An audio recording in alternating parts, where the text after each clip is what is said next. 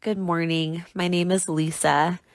Our scripture passage comes from the book of Acts, chapter 19, verses 13 through 20. There were some Jews who traveled around throwing out evil spirits. They tried to use the power of the name of the Lord Jesus against some people with evil spirits. They said, In the name of the Jesus whom Paul preaches, I command you. The seven sons of Sceva, a Jewish chief priest, were doing this. The evil spirit replied, I know Jesus and I am familiar with Paul, but who are you?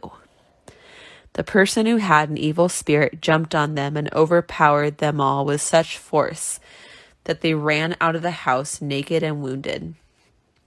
This became known to the Jews and Greeks living in Ephesus. Every one was seized with fear, and they held the name of the Lord Jesus in the highest regard. Many of those who had come to believe came, confessing their past practices. This included a number of people who practiced sorcery. They collected their sorcery texts and burned them publicly. The value of those materials were calculated at more than someone might make if they worked for 165 years. In this way, the Lord's word grew abundantly and strengthened powerfully. Thank you for reading our passage. Again, that was Acts 19, verses 13 through 20 from the Common English Bible Version. And we continue in our series in Acts, the Spirit infused multi ethnic church. This is a loving scripture series uh, by Renew. Um, here in Acts 19, we continue with this motif of power the power of the Holy Spirit, the power of God, the power that Paul uses to heal people, and here the power also of the people in the town of Ephesus, the power of the sorcerers and the magicians and these itinerant Jewish travelers who are trying to use power to heal people. And the question I think that the scripture begs is what is the power of the gospel? What is the difference between the power in Jesus Christ through the Holy Spirit and these other powers in the world?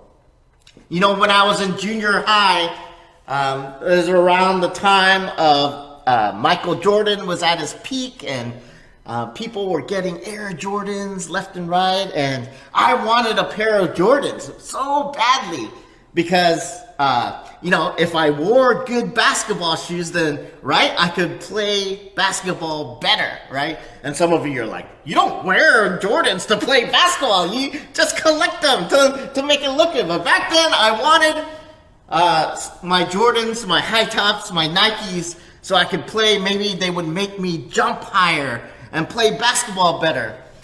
And little do I know that it's not the shoes that make you jump higher. It's not shoes that make you run faster. It's not shoes that make you a better player. You can be the worst player in the world, and shoes aren't going to make a difference, right? Besides feeling confident and knowing that you look good, which could add to yeah, playing a little better. But we know that it's you, the person who's wearing the shoes, right, that jumps. It's you, the person, that shoots. And no amount of expensive shoes or Air Jordans or whatever, Kyrie Irving's, Irving's, whatever you're wearing, is going to make you a better player. And I use this analogy to say that oftentimes we look at, we, we hear people say the gospel, right? The gospel of Jesus Christ, the word of God, the, the gospel. What is the gospel? And we think that the gospel is just some attachment, right, to the power of God, right? Here's the power of God, and alongside it comes the gospel. But actually, the gospel of Jesus Christ is the power of God for salvation. Let me say that again. The gospel of Jesus Christ is the power of God for salvation. And let me fill that out a little more. when God in creation said, Let there be light, and there was light, his very word meant action, right? My very word, when I say Isaiah or Cami, right? Come to Father or sit straight in church or do this or that, it, it's not necessarily the case, right? They could say no, and they usually do say no. I'm only joking, right? I have authority in their life. But God, when He says, it becomes, it is. And so, in that way, the Word of God, what He says is actuality, is, is power, right? And in that sense, when we preach the gospel, when we proclaim the gospel, when Paul is going from town to town, Corinth, Athens, Ephesus, proclaiming the gospel of Jesus Christ, it's not just words that he's preaching. He's not just teaching words, but the gospel of Jesus Christ is the power of God at work, is the power of God moving. The word, the gospel is the power of God for salvation. And we see throughout scripture, remember Elijah, right? The power of God through the prophet Elijah was challenged by the prophets of Baal, right? And they even had a competition, right? Let's see you, prophets of Baal, light this, this wood stack, this altar on fire.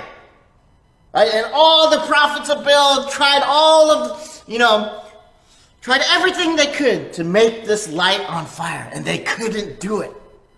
And then Elijah said, Hey, Pour some more waters on this pyre, on this altar. Pour water on it.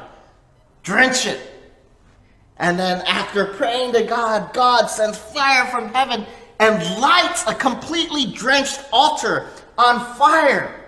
That is the power of God to salvation because what Elijah was demonstrating and proclaiming was my God, our God, the one true God, is more powerful than whatever, Baal or whoever you believe, you make altars and idols to your gods, but those altars and idols are made by human hands, and nothing made by human hands could compare to the one true God Almighty. Amen? And He has demonstrated right here that Oh, my God brings fire from heaven.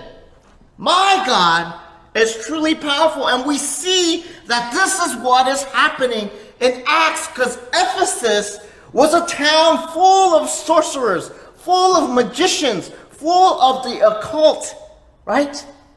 And basically, magic or sorcery or the occult, my definition for it is that people are manipulating people, other people's experience right? To show that some sort of power is happening, some sort of magic trick is happening, right? Even magicians today, they use sleight of hand or they use mirrors and illusions to make it look like some change or transformation has happened that hasn't actually happened. Like, I disappear, but it's a sleight of hand, it's a manipulation. It's not actual, real magic happening, it's a mere illusion. And this is what sorcery is and magic is.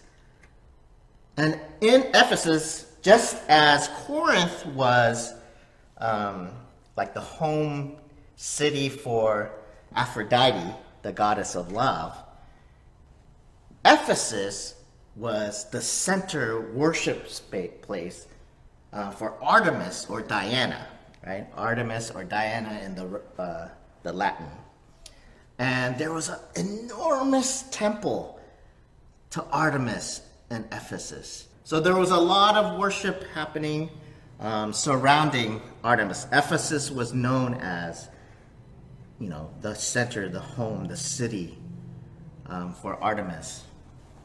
And last week we ended, uh, let me just read it again.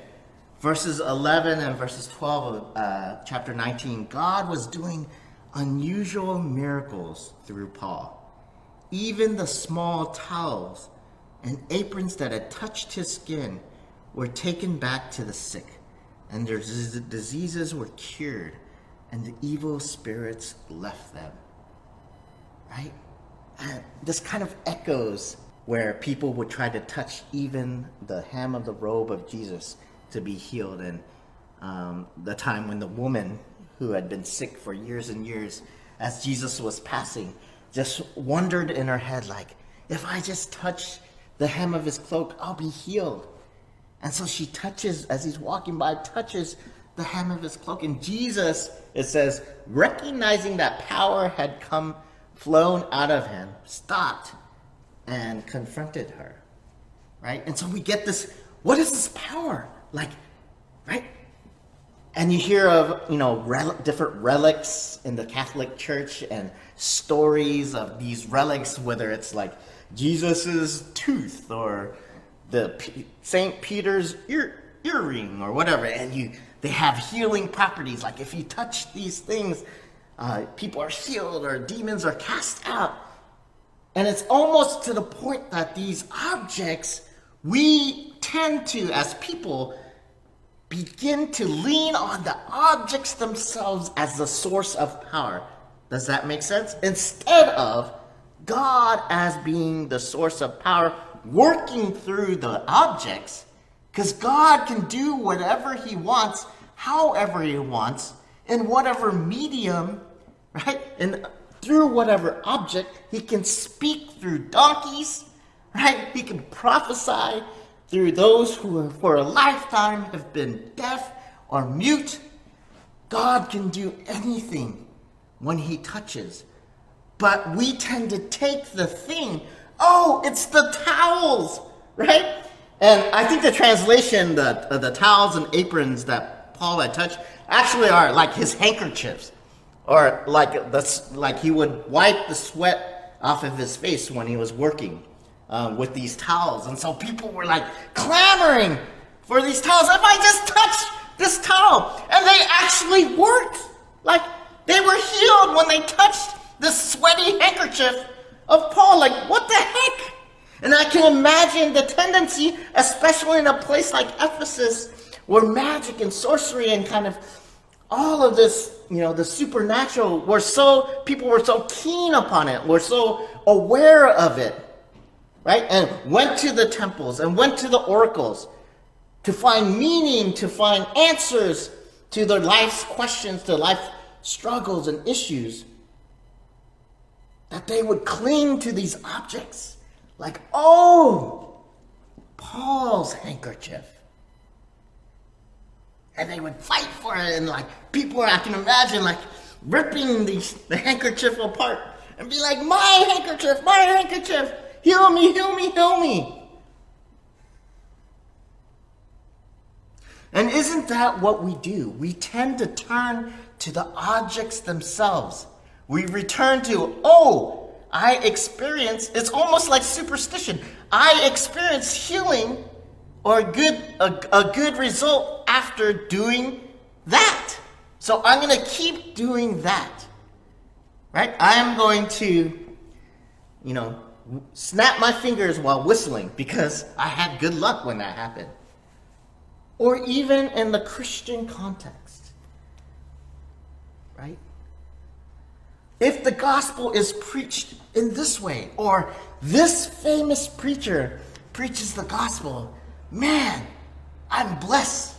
I can be blessed in that way. Or if I worship in this way, in this place, with these types of songs, in this type of church setting, then something will happen. I will be blessed. Right? I will, I will be healed. And, that's the temptation. I addressed this last week a little bit when talking about the Holy Spirit. Like, when does baptism with the Holy Spirit come?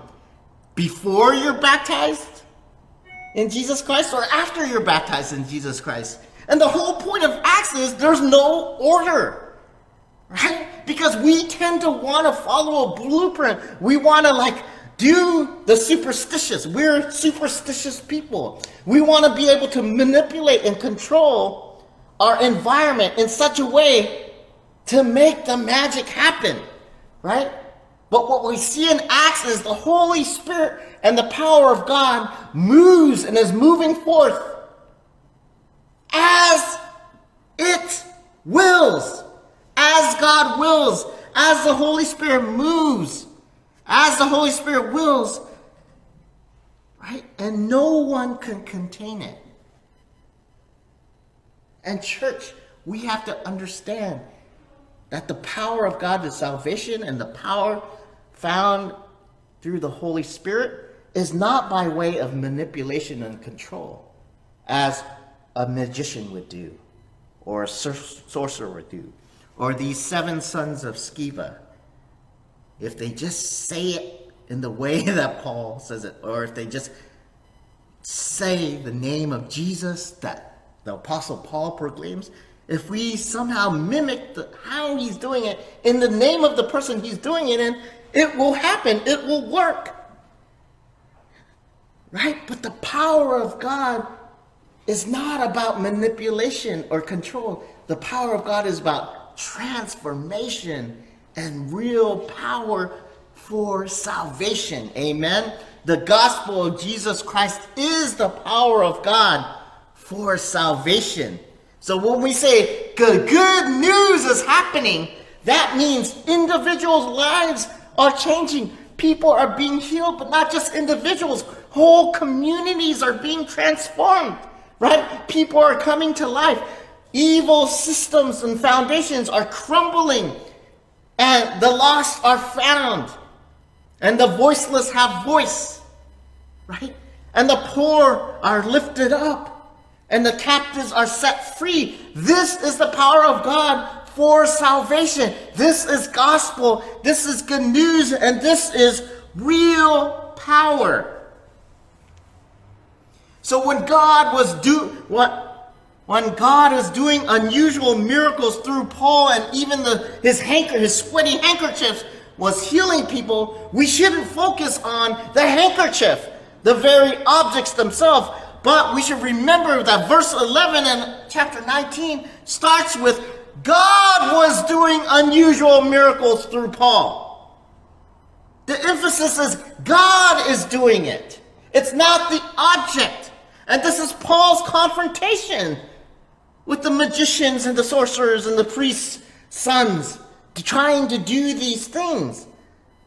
Right? And we'll see later in Acts with the metal workers who build the actual idols to Artemis, it's not about the objects, it's the power of God. Right? Even as me, as a preacher, as a pastor, as I'm giving you the word, teaching the word, I'm humbled. Right? There's a fine line between me just speaking, right? If I say it in this voice, if I use this inflection, if I use this illustration, if I say a little joke and do it funny, then I can reach you. Then it'll make a difference. But no, right? It is about me in the sense that God is using me and I'm preparing and I'm giving it my all. But really, God's word, the power of God's word goes forth through the Holy Spirit and will do what it does because God is doing it and making it happen. God is using me. So, church, I know you're tempted, but you should never idolize Pastor Dave right? I'm nothing, right? I'm nothing. Even though I am Batman. But the power of God, the gospel is the power of God for salvation. The gospel is the power of God for salvation, and there's only one God with the true uh, with true power to bring salvation to all people. So there are some itinerant Jews who are traveling around throwing out evil spirits, and they tried to use the power of the name of the Lord Jesus against some people with evil spirits. First of all, let's back up. Against some people with evil spirits. You know, when Jesus healed people and freed them from evil spirits, he wasn't healing, uh, using power against them, right? Amen. He was delivering. Right? Christ delivers people from the spirits. Right? There's love. There's love in the name of Jesus. There's love. And so these itinerant Jews, these travelers, tried to say, In the name of Jesus, whom Paul preaches, if I command you. The seven sons of Sceva, a Jewish chief priest, were doing this. If we just say it right, if we just say Jesus. I used to think growing up, you know, I would pray and God, you know, I didn't God didn't answer for some reason or I felt like he didn't answer my prayer. And so I'd be like, what did I do wrong? Oh, I didn't pray in the name of Jesus Christ. So I made sure at the end of my prayers for a while that I was said, and I pray this in the name of Jesus Christ, as if you have to say it in that way, in that order, and say, in the name of Jesus Christ. You actually verbally, literally have to say it for it to work. That's reverse. That's not how it works, right? It's it's God's power, right? It's not the handkerchief itself that we have to touch and that we have to say the right spell. Like Harry Potter, Leviosa, right? You have to say it right. No, God works how He wants, through whatever He wants, through whom He wants, in the way He wants. And we receive this as a gift. Amen. And so the evil spirit replied, to these guys trying to cast him out. I know Jesus and I'm familiar with Paul, but who are you? And the person who had an evil spirit jumped on them and overpowered them, all with such force that they ran out of that house naked and wounded. This became known to the Jews and Greeks living in Ephesus, and everyone was seized with fear and they held the name of the Lord Jesus in the highest regard. And the book of in the following verses continue, we learn that many people came to believe, confessing their past, right? So this included verse 19, a number of people who practiced sorcery. Right? This was a stronghold in Ephesus. People practiced magic and the occult and sorcery, right? They called upon the name of Artemis and had their rituals and all of these things in order, in seeking power, right? The power that would save. But what they were really looking for was God. So when they witnessed this, right, they all began to come to Paul and his ministry associates, right? And it says, like, this is an act of public repentance, right? They collected all their sorcery books, their magic books, right? Their Harry Potter books of spells, and they burned them. I'm not saying Harry Potter is evil, okay? I love Harry Potter. That's not what I'm trying to get at here. Um, but they took all the magic books, their sorcery texts, and they burned them publicly to the extent that the value of those materials was calculated at more than someone might make if they worked for 165 years. In this way, the Lord's word grew abundantly and strengthened powerfully. And what I, what I glean from this, what I gather from this, is that something happens through the ministry of Paul He's now been preaching and teaching here for three years since he first came into Ephesus. And something, a stronghold, is breaking in Ephesus to the point that people are repenting and getting rid of their past lives, the things that they clung to that were not of God, that were false powers, false prophets and clinging to the recognizing the true power found in the gospel of Jesus Christ. And so, right? It's like the priests of Baal realizing, man, Elijah's God is the one true God, right? Elijah's God actually you know, it's all about that action, boss, right? Paul's God is God of Jesus Christ that Paul has been preaching is the real deal, is the real power. And it's goodness and good news and transformation, right?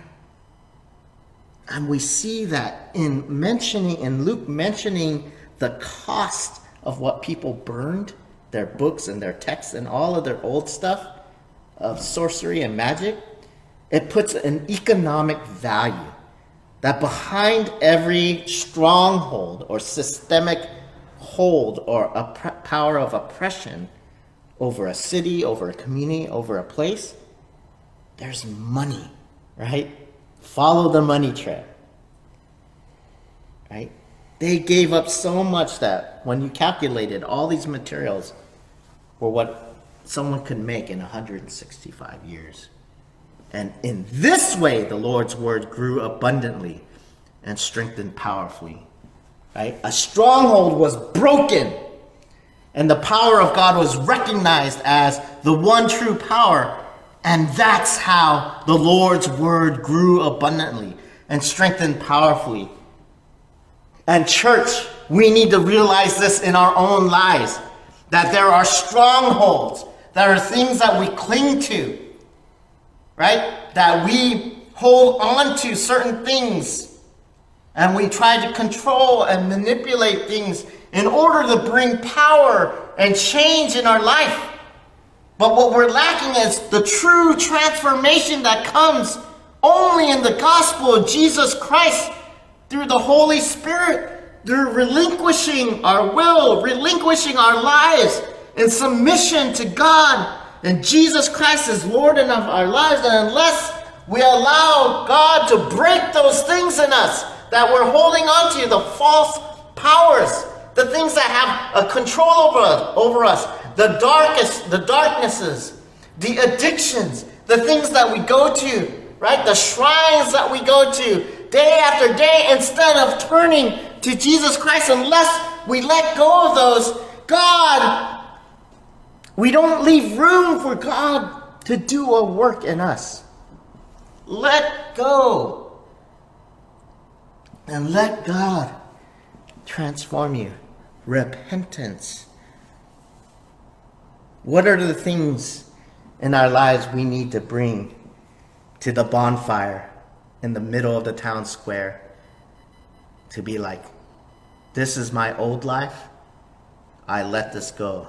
I want to throw it on the, the bonfire to burn, just as these people did. What do you need to throw into that fire and let go of?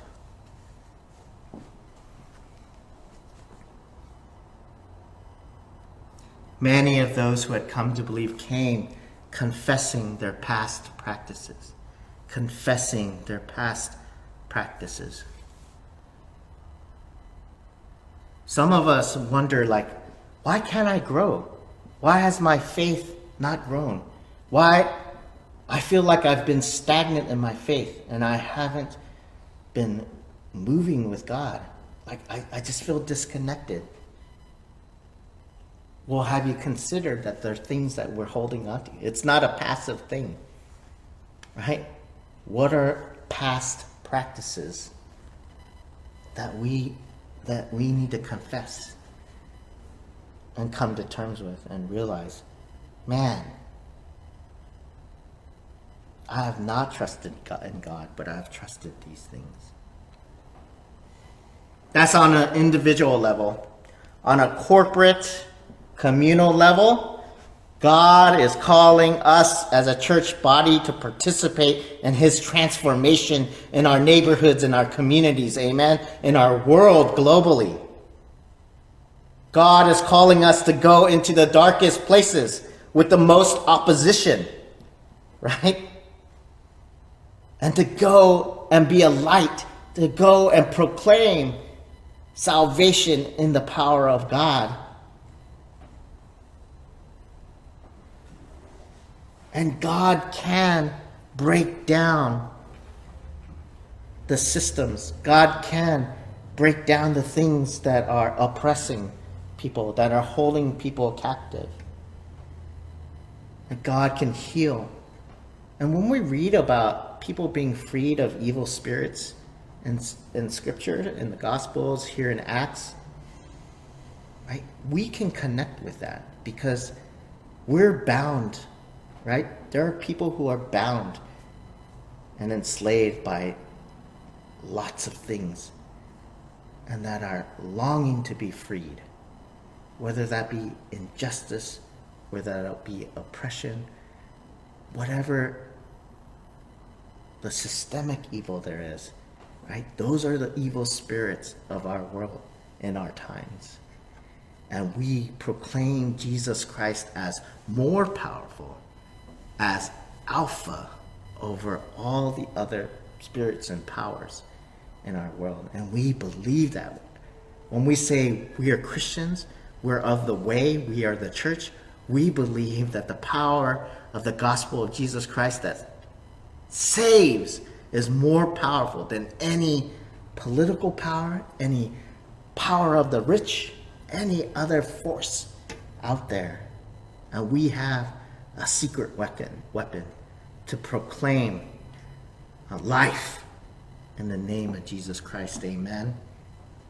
Let us be salt and light wherever we go and the places that we live. Bloom where you're planted. Be witnesses of the gospel of Jesus Christ, which is the power of God for salvation.